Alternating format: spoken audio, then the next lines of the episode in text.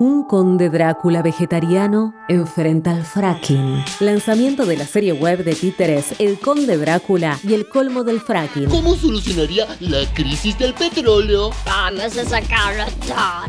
Todo. Alarmado por las noticias que llegan sobre los efectos del extractivismo, Drácula se encuentra con Juanita la Garza y Pablo Rex, el dinosaurio que trapea sobre la contaminación petrolera, entre otros personajes.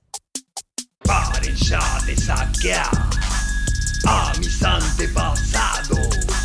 Todo en el universo tiene su Nehuen. Las personas. El agua. Lanzamiento el 20 de mayo, 18.30, en el canal de YouTube del Observatorio Petrolero Sur.